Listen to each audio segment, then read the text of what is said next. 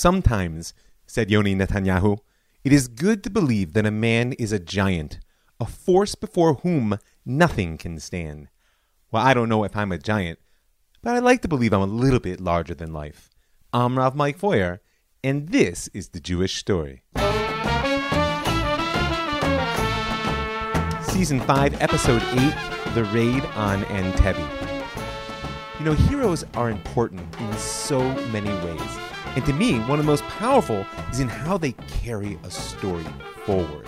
I'm not now speaking of the great man theory of history and all the questions that revolve around that strange human capacity for making decisions which actually matter on a historical scale. Right now, I'm referring to the role heroes play in how the story of those events take definitive form, how we come to understand life and history after the fact. We tell ourselves about our lives in order to strengthen certain aspects, even to give them a sustaining power beyond the events which they communicate. That quality of heroism, in which it first channels the essential topographic elements of those great stories which underlie life through their actions, and then comes to embody those same elements in the retelling of the event, is the real power that people have to create historic realities, especially heroes. And I have to admit, I also fear that there's been no other time when heroes were so desperately needed and so deeply disparaged as much as they are in our day. Now, certainly, there were plenty of times before ours that called for heroism and didn't get an answer. But those times weren't saturated with an almost complete skepticism toward the genuine heroic figure at all, the way in which our day is. We have deconstructed everything, not only our heroes. We picked apart their flaws, their motivations, until we claim to know better than they who and why they were. We've called heroism as a quality itself into question. And frankly, that frightens me. The moral binary of victim versus perpetrator, which is getting so much traction in our culture today, in which those who have power, by definition, must have taken it from others in service of themselves. That definition has very little room for heroes, because a hero is one who uses their power in the name of that which is right and good. And just by saying right and good, I raise the ire of those postmodern skeptics, to whom really a hero is just a villain with good P R, just like everybody else. At best, you might get them to admit that we're dealing with a Marvel comic book type character, someone who might be able to stave off disaster through their miraculous strength, but lacks any leadership toward an actual vision of the right and good. Now, the Jewish story is a story of heroism almost by definition, because the Torah itself rests in part on that quality, and no small part at that. And if you've ever read the Torah, then you know that every hero with which it presents us has their flaws and failures, and not just as sidelights. Their actions define the story. Their character shapes how we tell that story, and therefore their flaws and failures are an intrinsic part of our tale. And that's why the heroic figures in Torah are actually examples for emulation. They're models for understanding, and they're also constant reminders of the gritty, complex, and sometimes ugly nature of human existence, even as it moves forward. So today I want to tell a story of heroism, which of course is best done through the life of a particular hero, but I don't want to over-focus on the particular. I'm actually interested more in the heroic than in the hero himself. I mean, as if the two could be separated, but I want you to keep it in mind as we go forward. Because Yonatan Netanyahu, Yoni, is the quintessential Israeli hero of the Jewish story, at least that we've had up until now. Yoni represents the tzabar, the sabra, that native cactus fruit which gave its name to the native Jews of the Third Commonwealth here, the sabras, thorny on the outside, but sweet and juicy once the skin is removed.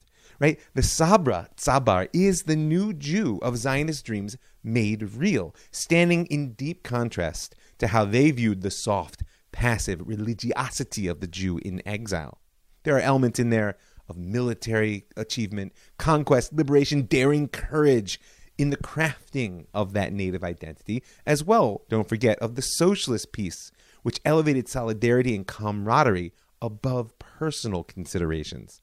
The Sabra is fearless and independent, and at the same time willing, if not eager, to sacrifice everything for the whole. And in all, it's a powerful new way of being, and one which both produces and thrives on the heroes which it produces.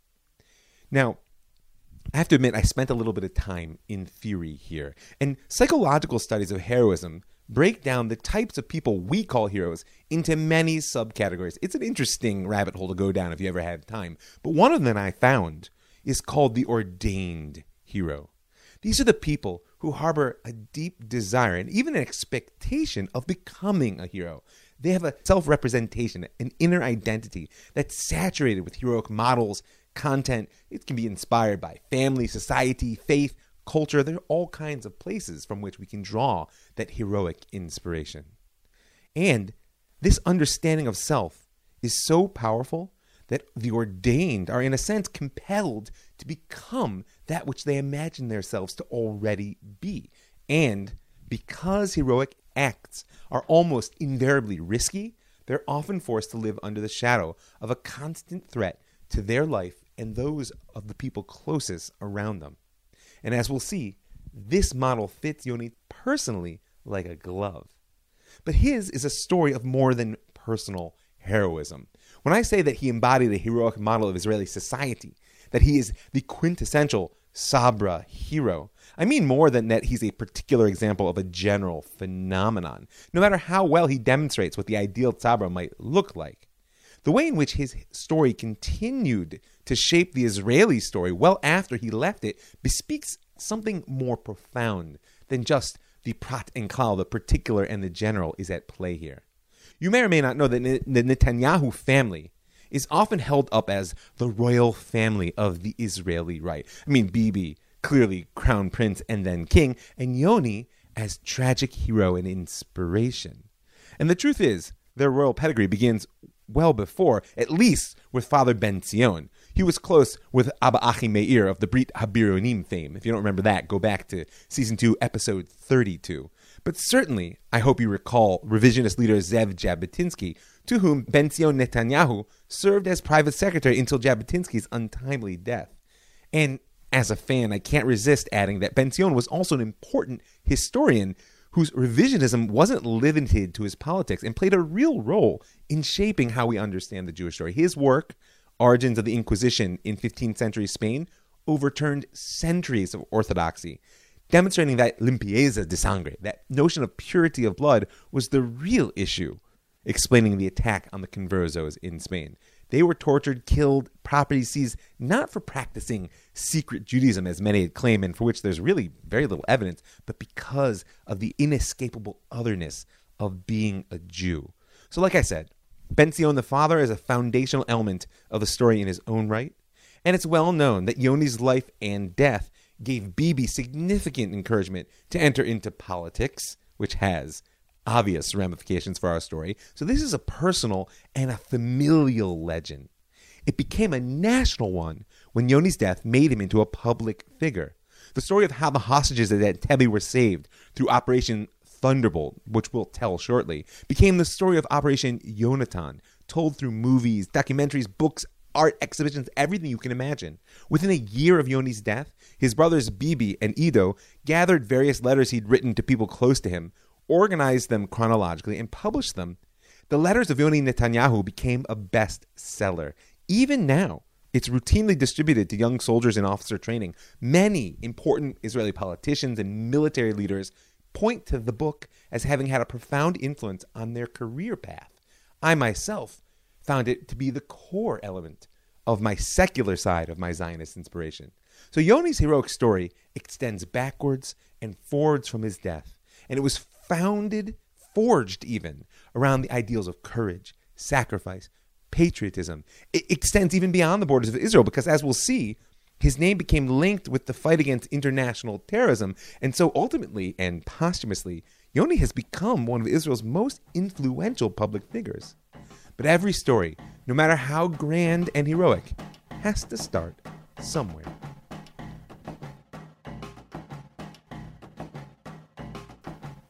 We were, in fact, the last force to defend the place. We were standing on the road looking for the enemy when suddenly heavy fire was opened on us, killing one of our officers. The Syrians caught us with themselves behind cover while we were exposed in the field. These are the words of an officer at the battle for Nafach, the Israeli army's headquarters in the Golan, which were at that very moment all but fallen into the hands of the first surprise Syrian wave on October sixth, nineteen seventy-three, the Yom Kippur War. It was a moment, he said, when if someone hadn't begun giving clear commands, things would have been grim. But in the near silence which followed the first Syrian barrage, quote, was kind of a feeling that you were waiting for someone to do something. And fear. Lots of fear.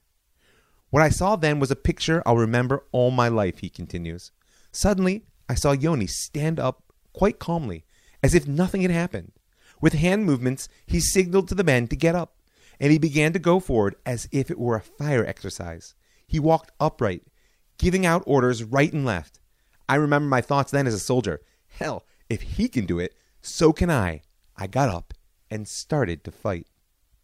Acharai, Follow Me, is the name of a powerful documentary that records Yoni's life, and it was well named because his tendency to step out in front of a situation marked him from the very beginning. Though Yoni's parents were as dyed-in-wool Zionists as you get, he was actually born in nineteen forty-six in New York City. From the outset, Ben-Zion had faced difficulties in finding a university position in the small and highly politicized field of the mandate, and so he was forced to pursue studies and teaching in America. Nonetheless, independence drew the Netanyahu family back home to Jerusalem in nineteen forty-eight, so Yoni had the good grace to grow up in the newly liberated land along with his two younger brothers, Ido and Benjamin. In those years, Yoni appears as the ideal Israeli youth, and I can imagine he lived them as somewhat idyllic. A bright student, charismatic, well-loved, a passionate leader in the Scout movement where he invested much of his energy outside of school and had his first real taste of leadership. But this idol was shattered when Ben-Zion's career once again drew the family back to the United States in nineteen sixty-three, in Yoni's junior year of high school. Leaving such a well-loved and well-known environment was devastating. As he wrote to a friend back in Israel, I live, but in a world that's shattered and ruined. I studied, but I don't learn a thing. Now, Yoni was talented enough to survive anywhere, but there are certain plants that cannot thrive other than in their native soil. I feel, he wrote, I belong to a different world. I'm remote from them, and the distance does not diminish as time passes, but quite the reverse. There isn't a moment here that I would not sacrifice at once for my immediate return to Israel, my friends in Israel, my social life, and above all, the land itself. I miss very much. Standing outside of the world in which he lived was painful and alienating, but it also gave Yoni a perspective on himself and the society around him, which is worth reflecting on.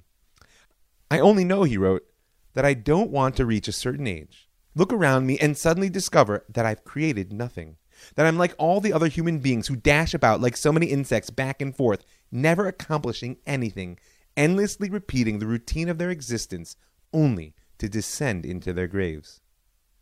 With this said, it was no surprise that immediately upon graduation, Yoni returned to Israel to enlist in the paratroopers. He got his wings and moved up into the officers' training course, where, of course, he excelled.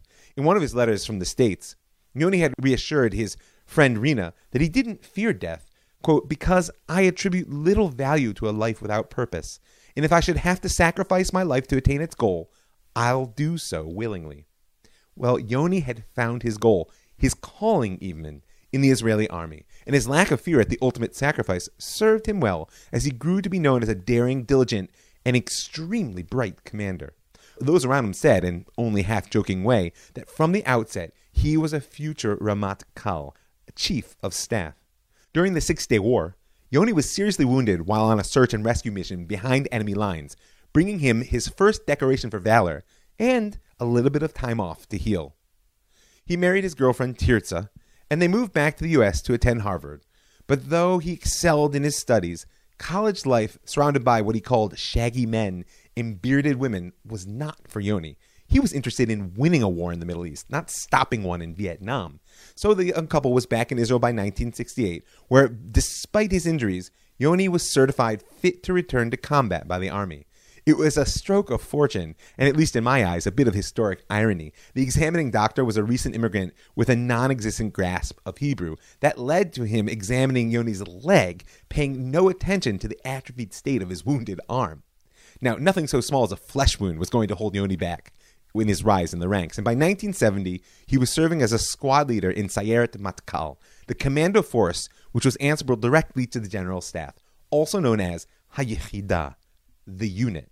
The unit was established in fifty-seven, drawing together Palmach veterans from the pre-state days, activist elements of the intelligence world, and survivors of Arik Sharon's legendary Unit one oh one, or I should say infamous for its cross-border raids.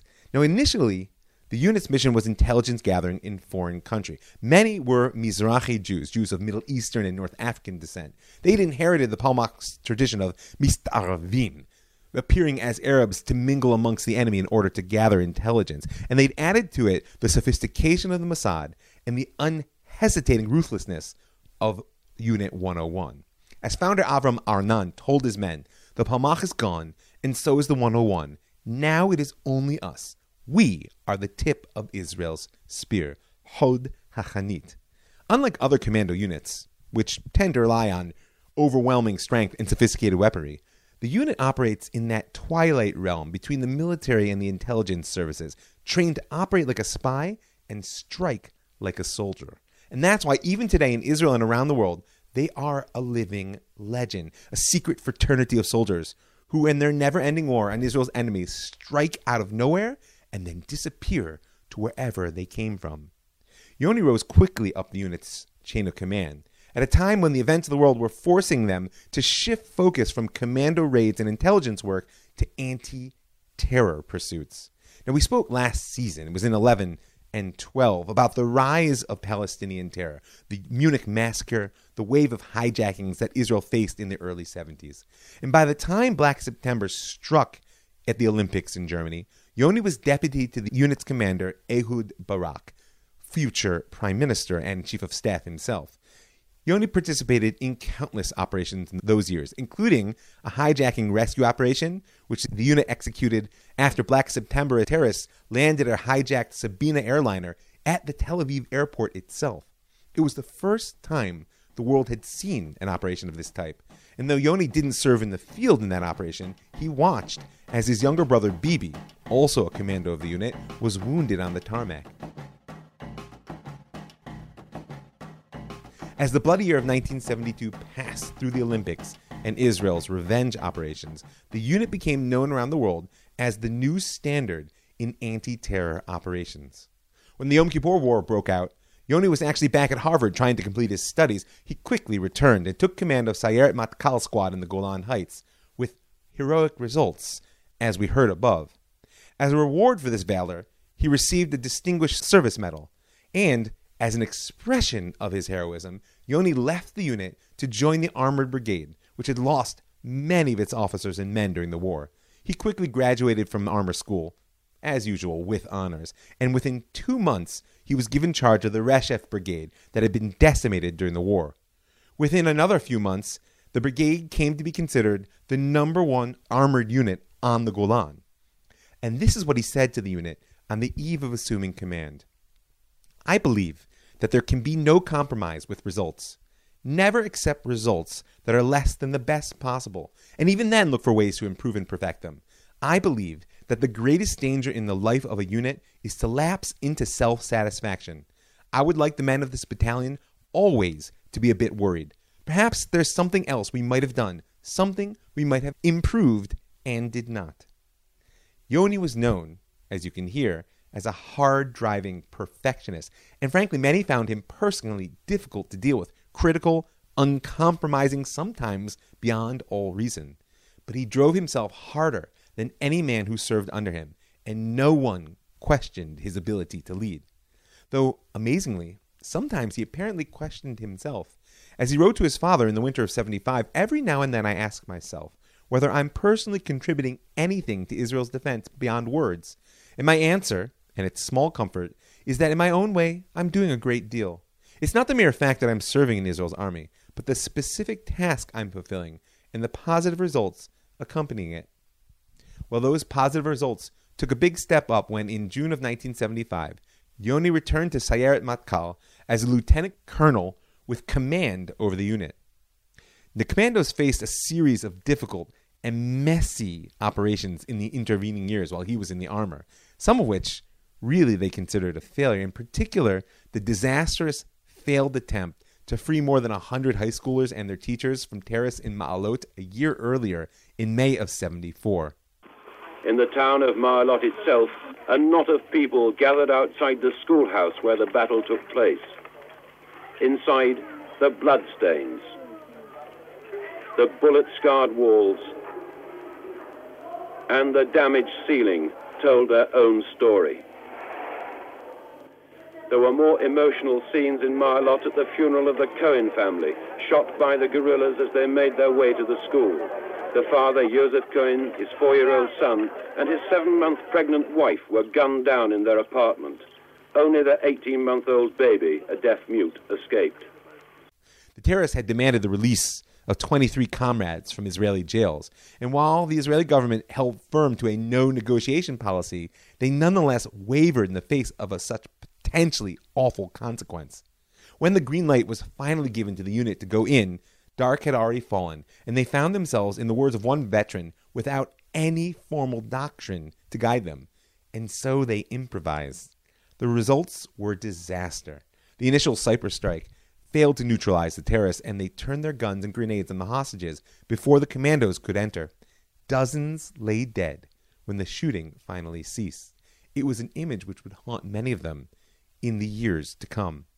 And so, Yoni came into the unit determined to learn the lessons, not the least of which was to ignore governmental waffling over negotiations. And oh, to train, train, train, because a real weapon is ready to hand before you even know you need it. Prime Minister Yitzhak Rabin received first word of the hijacking of Air France Flight one thirty-nine when his military aide handed him a note in the midst of the weekly cabinet meeting on Sunday, June twenty-seventh, nineteen seventy-six. Now, I can imagine at first Rabin was pleased by the interruption. There's only so long one can listen to a minister rant about the rising price of bread, but his face blanched when he read the contents. It said, an Air France plane, Flight one thirty-nine from Tel Aviv to Paris, has been hijacked after taking off from a stopover in Athens. For a moment, Rabin just stared at the words. Now, he was no stranger to war or terror, having risen from a commando in the pre-state Palmach to chief of staff during the Six-Day War and presided over the last two bloody years of terror war. Nonetheless, crisis was never Rabin's strong suit, and it took him more than a moment to compose himself before he could turn the note over and write three simple questions, handing it back to his aide. Froika, meaning Brigadier General Ephraim Poran to you and I, Froika, find out, one, how many Israelis are on board, two, how many hijackers are on board, three, where the plane is heading. Meaning, we know nothing. As Poran left the room, Rabin pounded his gavel for attention, and without any introduction shared with the cabinet the shocking news. He told the ministers that when they were through, a special task force from the relevant ministries would gather to consider the government's response. As the meeting broke up, the Prime Minister ordered that word be sent to assemble Sayeret Matkal at Ben Gurion Airport, lest the hijackers try to land the plane there in a repeat of the Sabena hostage situation. Yoni and his deputy were actually in the Sinai on a training exercise, and so it was duty officer Major Muki Betzer who received the message in his tiny office within the bomb-proof concrete maze known as the Pit, which housed the Defense Ministry in Tel Aviv. Betzer himself was no stranger to the war on terror, or to its sometimes difficult intersection with politics. He had been there, leading one of the teams in the Ma'alot disaster, and two years later still felt that half the failure could be laid at the government's hesitation around negotiation. Nonetheless, Prime Minister Rabin had already put his finger on the primary problem which they all would face in the days ahead, lack of good intelligence.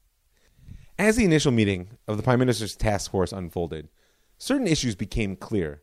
Legally, Israel was not alone. The passengers of an Air France flight were under French sovereign protection. But practically, most knew that this would prove to be irrelevant. The truth is, they recognize that Israelis had only themselves to rely on. The ministers soon also knew that there were two hundred thirty passengers aboard the flight, eighty-three of whom were Israeli, along with twelve crew members. Furthermore, they knew that the Libyan government had allowed the plane to land in Benghazi for refueling, so it seems that they had not yet reached their final destination. The meeting broke up with many questions, but only one resolution, that Israel would not submit to blackmail on part of the hijackers. The situation was unfolding quickly, although almost completely in the dark. The government didn't know who the hijackers were, what they wanted, or even where they were headed. But unbeknownst to the ministers, the hostages themselves had begun to make their own efforts. While the plane was on the ground in Libya, Patricia Martel, a thirty-year-old British Jew and recent immigrant to Israel, began to twist and turn and cry with pain. "I'm pregnant. Oh, the second month. I think something's happening to me." The terrorists searched out a doctor from amongst the passengers, finding David Bass, U S born surgeon and now Israeli citizen. Bass could see right away that Martel wasn't pregnant, and when she whispered to him, "I'm bluffing. I must get out of here," he was aghast. "You're better off on the plane than in Libya," he insisted. But Martel was not to be deterred, and she convinced the Libyan doctor brought aboard for a second opinion that she was indeed in danger of losing her unborn child. Amazingly, Martel was released into the hands of British diplomats, and within hours she told British and Israeli intelligence everything which she knew. It was the first crucial piece of information. There were four hijackers, three men and a woman, and they were part of a rogue offshoot of the P F L P, the Popular Front for the Liberation of Palestine, led by Wadi Haddad. In point of fact, only two of them were Haddad's men. The other were Wilfred Bose and Bridget Coleman, founding members of a left-wing West German terrorist group which called itself the Revolutionary Cells. They joined the P F L P in its revolutionary struggle against the Zionist entity. But for now, that was all she knew, and therefore all the Israeli knew. And that night, the refueled plane left Benghazi, destination unknown. I do not envy anyone who faces a choice between two bad alternatives, especially if you know little about either one. Now, I've done a fair amount of leadership in the backcountry, and as is the nature of the pursuit, have often been forced to make decisions that held a significant element of risk. But remember, there can't be risk management without risk assessment, and you can't have risk assessment without information. To insist on action without risk assessment, that's not courage, it's foolishness. Which may be why the coming days were marked by a struggle within Israel's government based around Prime Minister Yitzhak Rabin and Defense Minister Shimon Peres.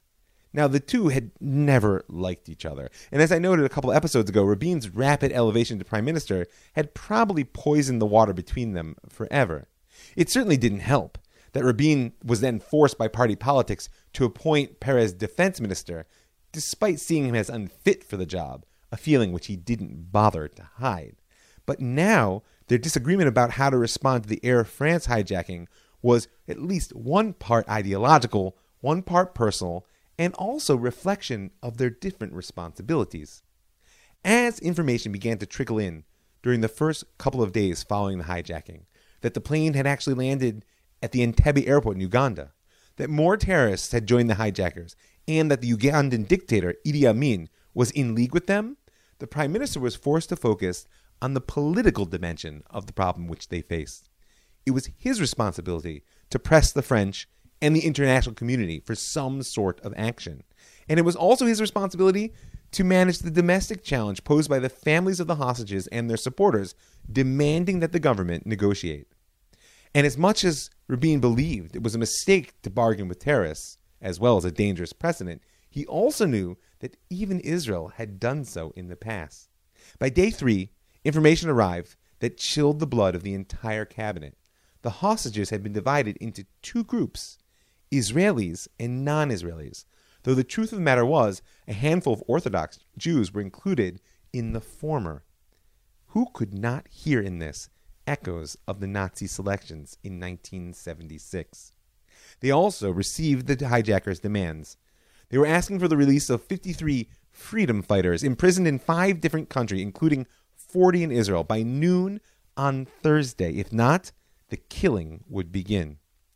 At this point, Rabin felt a sense of the inevitable, and knowing the politically explosive nature of the coming decision, he approached opposition leader Menachem Begin to request that he support the government's decision to negotiate with the terrorists. Begin's response was, "Mister Prime Minister, you can expect the full support of the opposition. The nation is united in a time like this." Meanwhile, the defense minister had been pushing the I D F chief of staff, Lieutenant General Mota Gur, to develop any sort of plan possible which could rescue the hostages. On paper, it looked like an impossible task. Storming planes on the tarmac in Tel Aviv had been risky enough. To launch a rescue mission five thousand kilometers away in a hostile country against an unknown number of forces simply seemed absurd. Because of this, the suggestions ranged from the banal to the insane. Amongst the wilder ones were a naval assault launched in rubber rafts across Lake Victoria. They had to drop that one because they discovered the waters were infested with crocodiles. And the Air Force suggestion of landing a thousand paratroopers in the entire region around Entebbe, basically to conquer half of the country. Every option carried a potentially deadly political price, not to mention the obvious risk to life and limb. In cabinet meetings, Perez continued to insist that despite the growing sense that a military option was impossible, the prime minister must stand firm against negotiations. He said, "If we give in to the hijackers' demands, everyone will understand us, but no one will respect us. If, on the other hand, we conduct a military operation, it is possible that no one will understand us, but everyone will respect us." Then his voice dropped to a whisper, depending, of course, on the outcome. "This was for the first time that a state, its president, Field Marshal Idi Amin, and its army cooperated with the hijackers to blackmail another country by threatening the lives of innocent passengers." On day four, the terrorists released forty-seven of the vulnerable non-Israeli hostages. Among them was twelve-year-old Oliver Kojot, who, upon reaching Paris that night, gave more vital information about the location of the hostages in the airport, the number and disposition of the terrorists in the building, and the attitude of the Ugandan troop. But it was still not enough to strike. And so negotiations began through the agency of dictator Idi Amin. Now, there's a backstory about Amin and Israel's, let's say, less than savory military relationship to large parts of Africa. It deserves to be told. He was, after all, wearing an Israeli paratrooper's wings amongst his chest full of medals. And it was the former Israeli military liaison to Uganda who opened the negotiation channel with him. But for now, just know that Israel did manage to push back their deadline to a few days, in fact, to the fourth of July, gaining precious time for the defense minister and chief of staff, together with the commanders of the unit, to develop some sort of rescue mission. Aware that Amin was helping the terrorists, they knew that their only option was to go in, free the hostages, and fly out, and that what eventually emerged was either going to be the boldest or the most foolish rescue operation perhaps ever undertaken. This is what it looked like. Four C one thirty Hercules transport planes were to be dispatched from bases in the Sinai, the nearest point on Israeli territory. The first would hold the unit's assault force along with three vehicles, including a Mercedes black limousine. The other three would hold reinforcements, armored cars to surround the terminal, and medical personnel, and of course enough empty seats to bring the hostages home. The defense minister, Perez, approved the mission right away, calling it Operation Thunderbolt. The chief of staff was less impressed. He was worried that it amounted to nothing more than wishful thinking and was more likely to result in a military and political disaster than in saving Israeli lives. To check that the lead plane could even land in darkness, Gore went on a dry run in the Sinai that must have knocked a few years off his life. It almost ended in disaster when the pilot mistook a perimeter fence from the runway and nearly drove the plane straight into the dirt. Next came a full-scale dress rehearsal of the rescue. Even though one senior officer labeled it as very bad and called the plan unrealistic, suddenly the I D F chief of staff Gore was now satisfied. "The rehearsal went well," he told Perez. "I think the plan will work." I would say that the speed in which that operation took place found all the terrorists and the Ugandese forces in such a surprise that enabled the battle to be over so fast. And no doubt, most of them did not understand until the last moment what really happened. As day six unfolded, tension and uncertainty ran high. Some of the unit's junior officers considered appealing to the prime minister to stop the operation, quote, before it ends in disaster, and voiced their concerns to their commander, Yoni. He dispelled them one by one. Once brief, the prime minister called the operation the riskiest we've known. Nonetheless, when the full cabinet met on Saturday, July third, only twenty-four hours before the deadline, Rabin announced, "We have a military option. It has been thoroughly examined and recommended by the chief of staff. We have to take it, even if the price is heavy." Each minister had their say, and many were pessimistic. Rabin knew that it would be a long debate. Therefore, he had authorized the assault team to launch already from nearby Lod Air Force Base, even as the discussion was ongoing. Only this would give them enough time to beat the deadline. Defense Minister Perez briefed the ministers on the mission and then voiced his personal opinion that there was no choice. And then he quickly left with Matagur to watch the four heavily laden Hercules planes, carrying two hundred Israeli commandos, four armored cars, and a medical team, take off. After a brief refueling stop in the Sinai, the C one thirties flew at barely one hundred feet above the ground to evade radar detection and kept radio silence. There was only one message at this point. twenty minutes into the flight, it came word from Tel Aviv. The mission had been approved. At one minute after midnight, on Sunday, July fourth, the first Israeli plane landed at Entebbe Airport. As the pilot reduced power, paratroopers with electric lanterns for the follow-up planes jumped off and scattered behind him. The plane then taxied toward the access strip, which led to the old terminal where the hostages were being held, and stopped, lowering its ramp. A black Mercedes and two escorting Land Rovers rolled out onto the tarmac, packed not with Idi Amin and his escorts, but rather with Yoni Netanyahu, Muki Betzer, and thirty elite commandos of the Sayeret Matkal. The unit had arrived. Now, the details of what follows really depend on who you ask, which should come as no surprise in a complex operation such as this. I'll just say the following. The vehicles were soon confronted by two Ugandan sentries, and when Yoni ordered the driver to cut to the right and will finish him off, their initial silence round only wounded the sentry, and thus a loud firefight commenced. The hostages, meanwhile, were in the old terminal, surrounded by heavily armed terrorists who had already been threatened to slaughter them many times, and their safety and that of the rescue operation itself had depended on complete surprise. But now, more than fifty yards short of the target, the cat was out of the bag. Yoni ordered his men out of the vehicles, and the break-in teams raced for the terminal's main hall, praying they would arrive in time. Bullets flew in the darkness, and for a moment, confusion reigned. And it was in this initial chaos that Yoni was struck down by a bullet from the control tower as he was setting up his command post, though his soldiers were almost entirely unaware they'd lost their commander. There were funerals in both Israel and Uganda today, the results of Israel's weekend raid to rescue more than one hundred hostages from pro-Palestinian hijackers at Entebbe Airport in Uganda.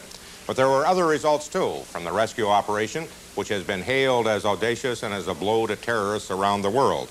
Israel is keeping some of the details secret, but it's known that three American-made transports flew two and a half thousand miles to Uganda, carrying Israeli commandos armed and ready for combat. In thirty-six minutes, they killed seven hijackers and twenty Ugandan soldiers, reportedly also destroying MiG fighters of the Ugandan Air Force. Then they helped the hostages to the waiting planes and took off for Nairobi in Kenya. There they were refueled, sent their wounded to a hospital, and took off again for the long flight back to Israel. The sound of gunfire had driven the hijackers back inside the main hall and woken the hostages. One watched as German terrorist Wilfried Boyes lifted his Kalashnikov to point it at the hostages nearest to him, seemingly ready to carry out his orders. But something stayed Boyes' hand.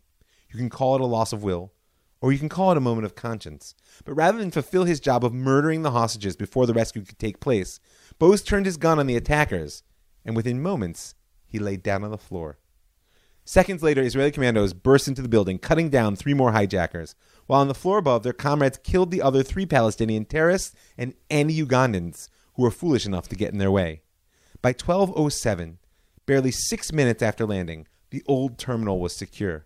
While troops from the other three planes secured the perimeter, the hostages were loaded onto the fourth Hercules and took off at twelve fifty-two a.m. The rescue had taken just fifty-one minutes. Or the rest of history, depending on whose story that we're telling. Because it was a miraculous victory, but not without cost. How is your morale now after the event? High, very high, and beautiful. Mister Peres, thank you.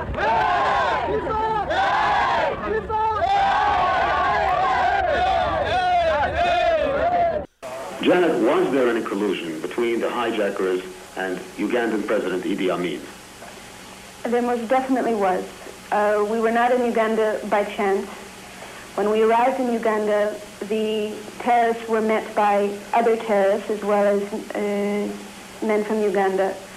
They had uh, weapons waiting for them. They had clothes waiting for them. It was very obvious that it wasn't by chance that they found an African country to land in, that it was planned ahead of time that we should go to Uganda. Other freed hostages described the drama of the lightning Israeli rescue operation. And at the beginning, I saw more and more shooting. I heard some people crying, maybe people injured. And I don't I hear this, and then I watch somebody like an angel. I really think it's like an angel. Somebody jumping into the our our room like this. And I looked up, something like this, and it was really something, an angel. And he uh, came down, took a uh, loudspeaker in his hand, and started to talk in Hebrew and say, "You everybody, don't move and lie on the ground, on the floor." It is quite possible that an overwhelming majority of members of the United Nations Security Council will condemn Israel for the way it rescued its hostages. It is even conceivable that the United States will avoid vetoing the denunciation, although President Ford publicly congratulated Israel yesterday for the success of its unprecedented raid. On the night of the third and fourth of July, nineteen seventy-six, the Israel Defense Forces mounted a most remarkable operation which will go down in history, rescued the hostages, and escorted them to safety. Mister President, the weight of evidence before us reveals prior knowledge and active connivance on the part of the government of Uganda in this whole episode. Of the one hundred five hostages, three were killed by the incoming troops during the rescue, and a fourth, grandmother Dora Blach, who was recuperating in a Kampala hospital at the time of the raid, was later murdered by Idi Amin's men. Only one Israeli soldier failed to return from the mission, and that was Yoni Netanyahu. The one hundred one hostages were met at Ben Gurion Airport by cheering crowds and weeping families, and the whole world stood in awe of the operation. Prime Minister Yitzhak Rabin later described it as bold, resourceful and sophisticated, and one of the I D F's most exemplary victories from both the human and moral and the military operational points of view. Now, that may all be true, but what awed the world more than anything else was the fact that it had been undertaken at all. And I think perhaps there was a particular quality of Israeli and of Jewish history at play here, one which many knew but couldn't really fathom. Ein Breira. There is no other choice. There's a certain type of heroism that flows from a clear-eyed sense that there's no other option than to go forward, no matter what lies ahead or what we risk leaving behind. And what about the hero of the story who poured out his blood on the tarmac at Entebbe? Whether that heroism was rooted in the events in which he participated or how we tell his story afterwards? Well, I'll end with a poem written by Yoni's childhood friend, Elisha Bremer, published in the Israeli newspaper only days after the operation was complete. Yoni is everything that is different. Yoni is everything that is beyond words. First and foremost, Jerusalem, and scenery and thorns and deadlocks, sunsets and sunrises in hell, challenges no one has ever presented, missions no one has ever accomplished, competitions of stamina, exhaustion of the last bit of ability. Deserts without water, huge mountains, small kids in distant houses, rooms for hour, after sleepless nights, chess games, a smoking pipe, Edgar Allan Poe, Tchaikovsky, eighteen fourteen, Alterman. Yoni is few friends, friendships without words, words at heart with a shy smile.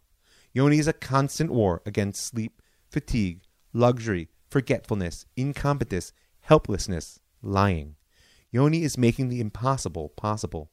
In studying physics, in studying navigation routes, Yoni, all the beauty that we do not have.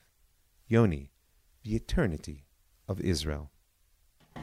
Just want to thank a few folks. I want to thank the ones that give their hard-earned money to make this show possible, to keep it free and widely available, and I want to invite you to join them right now. Go to my website, jewish story dot co. In the upper right-hand corner, you'll see a button that says Be a Patron. You can click on that to give a little bit of per-podcast support. If you'd like to make a one-time donation, I'm happy to receive it on PayPal. The associated email is Rav Mike Feuer at gmail dot com. You can also send me an email there or a personal message at Rav Mike Feuer on Facebook, and I'll share with you details of how you can dedicate a show.